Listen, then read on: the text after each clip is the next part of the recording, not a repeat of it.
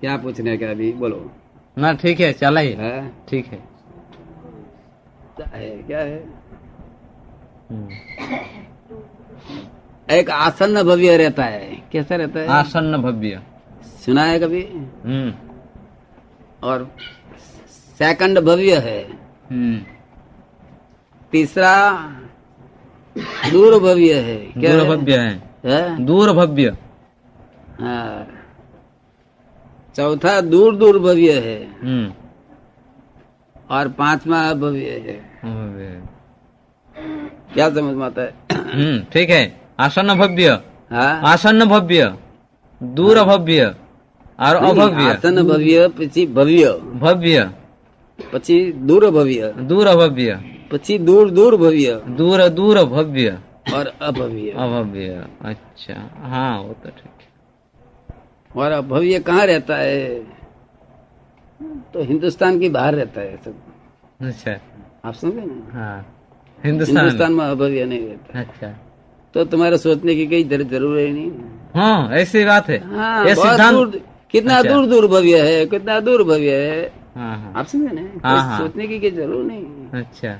वो जो अर्थ करता है नहीं ये बरोबर सच अर्थ नहीं है। अच्छा। और कमट का जीव जो है वो अभव्य सुना जाता हाँ, कमट कमट पार्श्वनाथ जो उपसर्ग करते थे ऐसा सुना जाता है। तो तो है तो जगह हाँ कमठ लेकिन कमठ क्या था? कर्मस्थ। क्या है? कर्मस्थ। पार्श्वनाथ कर्मस्थ पार्श्वनाथ क्यों? वही कमठ था। हाँ। समझ में आता है कुछ? हाँ हाँ। कर्मस्थ। कर्मस्थ। कर्मस्थ। एक योगेश्वर पा- पार्श्वनाथ था हम्म, दूसरा कर्मस्थ पार्श्वनाथ था हाँ. तो हाँ। वो कमठ था। अच्छा। कमठ का नाम का कोई आदमी नहीं हुआ है। हम्म, समझे ना इनका भाई था दस साल दस अवतार तक। हम्म, अरे इनका नाम कमठ नहीं था दूसरा नाम था। समझे ना अच्छा। मगर कमठ क्या है? कर्मस्थ क्या है? कर्मस्थ। हम्म। क्या पार्शनाथ ने मुफ़्त में दुख वेद वेद लिया? मुफ़्त तो कोई किसी को दुख दुख भी नहीं मिलता है सुख भी नहीं मिलता है। हम्म है। समझ गया ना? हम्म, सुख भी कीमती है। इसका कीमत दिया है तो सुख मिला। और दुख भी कीमती है उसका कीमत दिया है तो दुख मिल गया। क्या? कीमत कीमत पहला देना पड़ता है हम्म, फिर क- दुख मिलता है हम्म। समझ में नहीं आता नहीं बगैर किए तो कुछ होता नहीं है कीमत तो देना ही पड़ता है है हाँ ठीक है समझ गए मतलब समझ गए એટલે દુઃખ મફત में नहीं मिलता है हम्म, क्योंकि हमने कीमत नहीं भरा है तो हमको आता नहीं दुख हम्म, हमारे पास पैसा नहीं तो कहाँ से लावे?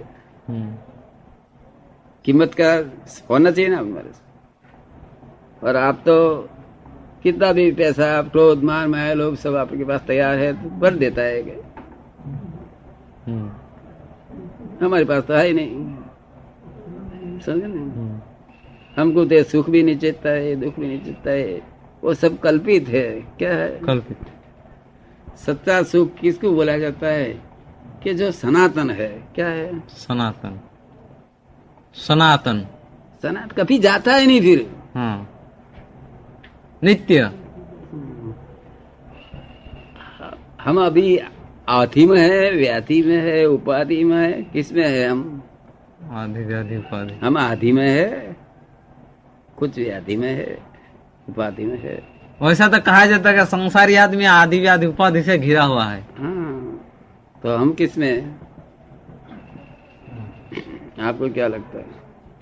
हाँ हम लोग आदि व्याधि उपाधि से घिरा हुआ है नहीं तो मोक्ष चल जाते ना।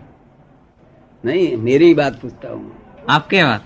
हाँ हमको हमारा हमको हम आधि में है ऐसा आपको लगता है? और व्याधि में है आपको लगता है? कुछ उपाधि में है ऐसा लगता है? क्या लगता है आपको?